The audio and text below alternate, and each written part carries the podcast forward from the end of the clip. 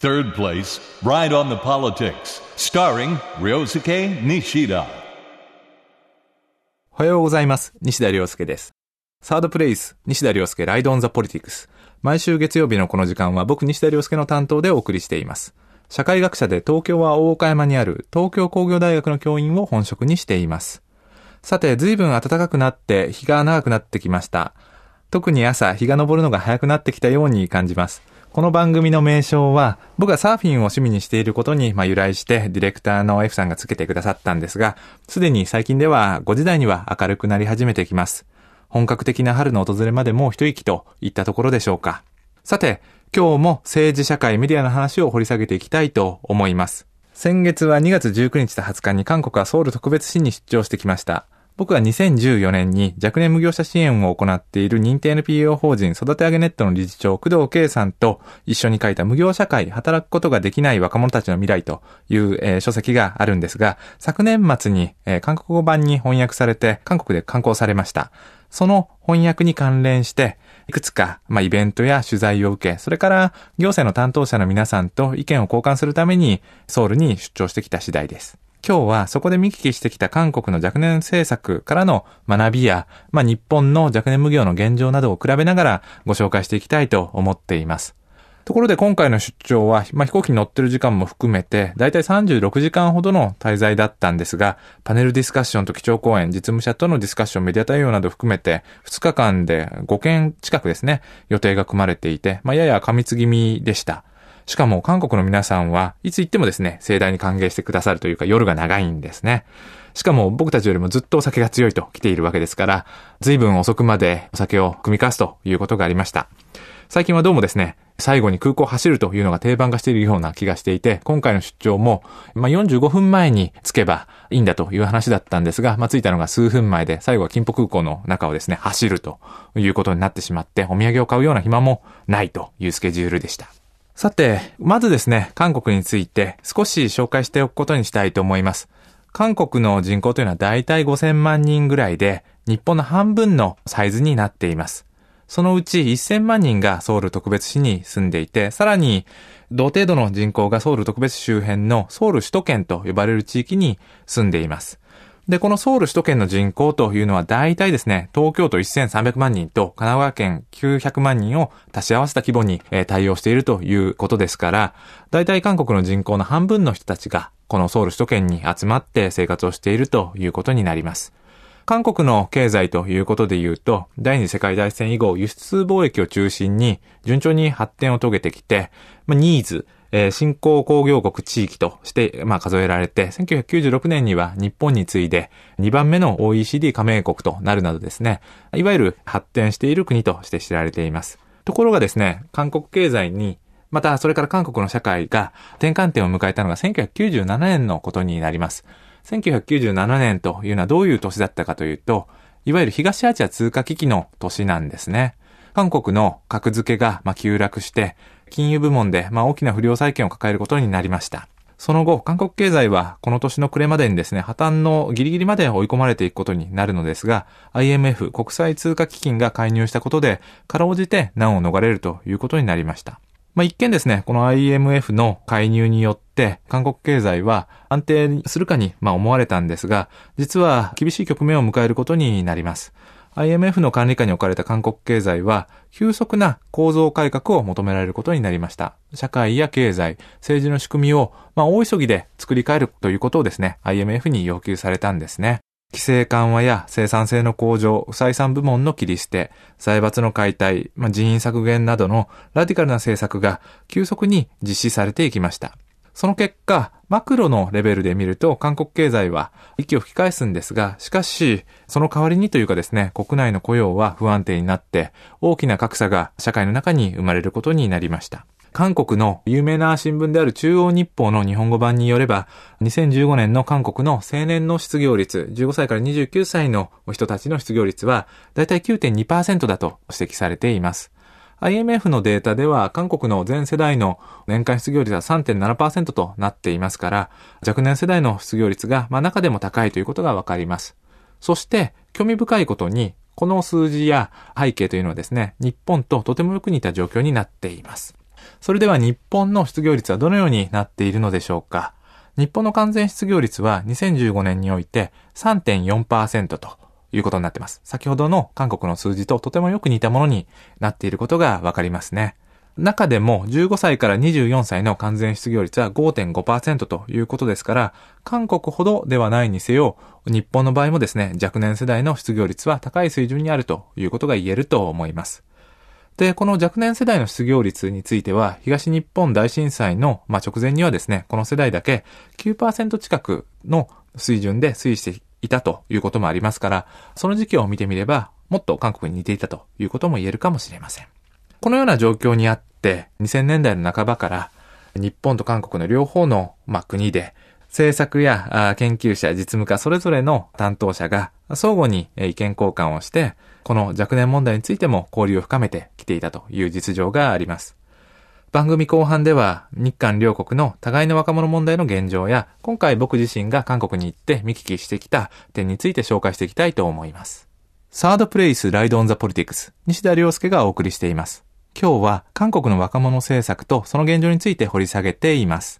後半では韓国の90年代以降の社会の様子、それから若者に対する支援の政策について紹介し、それから出張の中で見聞きしてきた書簡や、それから人の様子などを紹介したいと思います。さて、先ほど韓国ではですね、1997年の東アジア通貨危機で大きな変化があったという話を紹介しました。社会が構造改革を求められて、その中で、まあ、経済は息を吹き返したものの雇用が厳しい状況になったという話でした。その中でもですね、この問題が先鋭化してきたのが、まさに、えー、この若者問題でした。韓国の社会では東アジア通貨危機の後に若者問題が社会問題として急速に取り上げられるようになってきました。せっかくの若い人たちが日本よりも激しい学歴戦争を乗り越えてもその先に就職する職場がない、未来がないということに悩んでいるということが明らかになってきたからですね。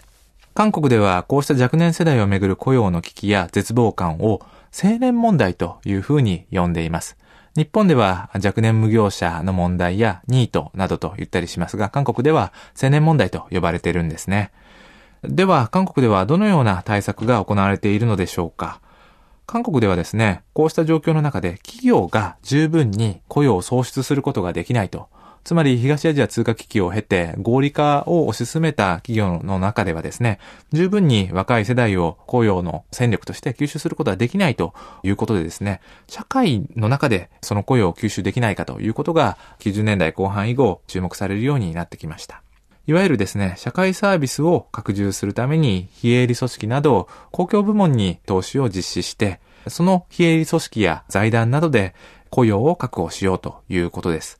そのことによって雇用の確保と社会サービスの拡充を同時に実現しようというのがその狙いだったというわけです。韓国では社会的雇用事業というふうに呼ばれています。このような韓国の社会的雇用事業は90年代にイギリスをはじめ欧州各国で採用された新しい社会民主主義や第三の道と呼ばれた社会政策の仲間だというふうに言うことができると思います。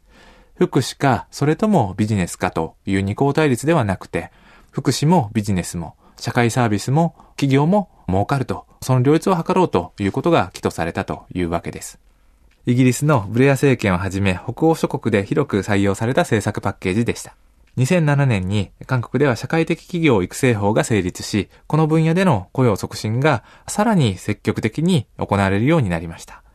韓国社会的企業振興員という専門組織が行政の一部門として設けられて、社会的企業の発掘と育成が行われるようになりました。社会的企業とは先ほど紹介した、まあ、NPO や非営利組織、財団の中でも事業性を持っていて、その NPO や非営利組織で雇用を確保することができるような組織のことを社会的企業というわけですね。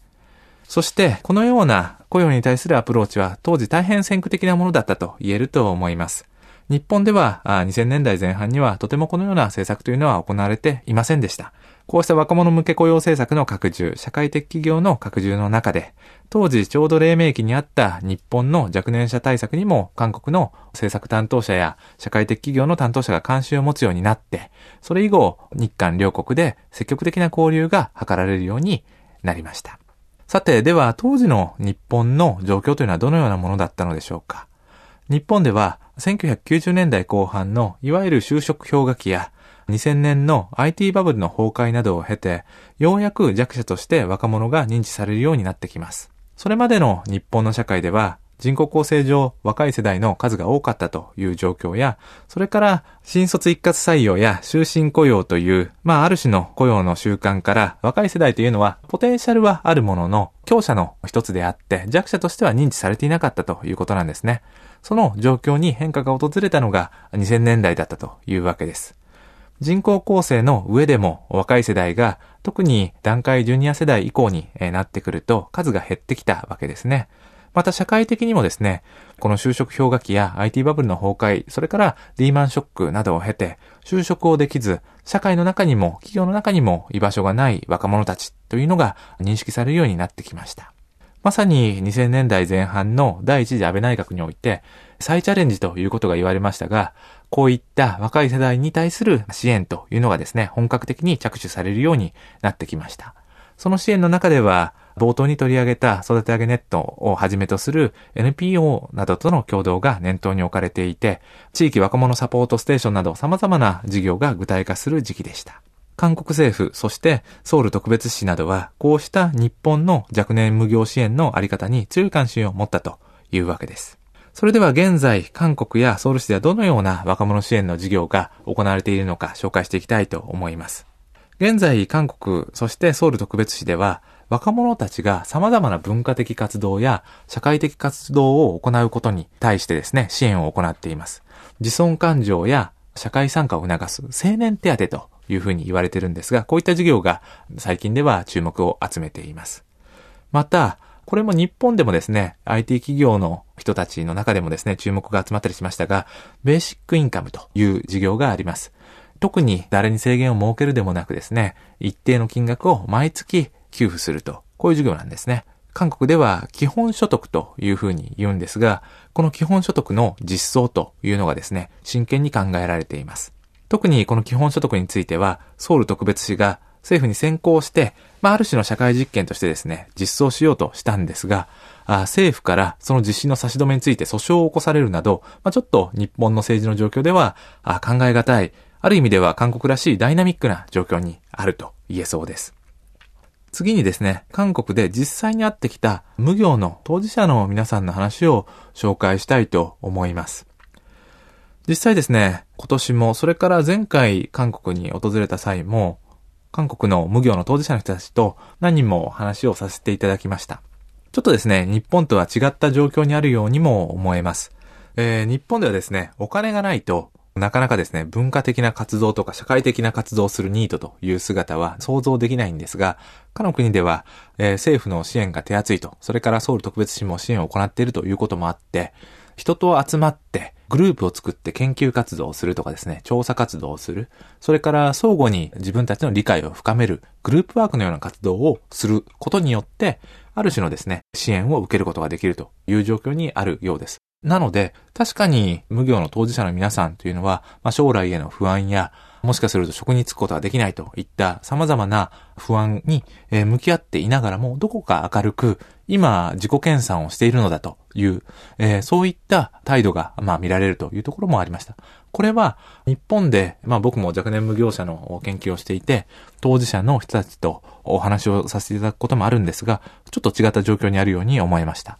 やはり金銭的な支援があることによって、豊かさ、それから自尊感情の回復を先に行うということが韓国の社会の方が徹底しているように思えたということです。最後になぜ僕自身がこうした韓国の社会問題や、それから政策に関心を持つのかということについて少し言及してみたいと思います。韓国の社会というのはですね、グローバル化と縮小社会の進行の影響を強く受けた国だということが言えると思うんですね。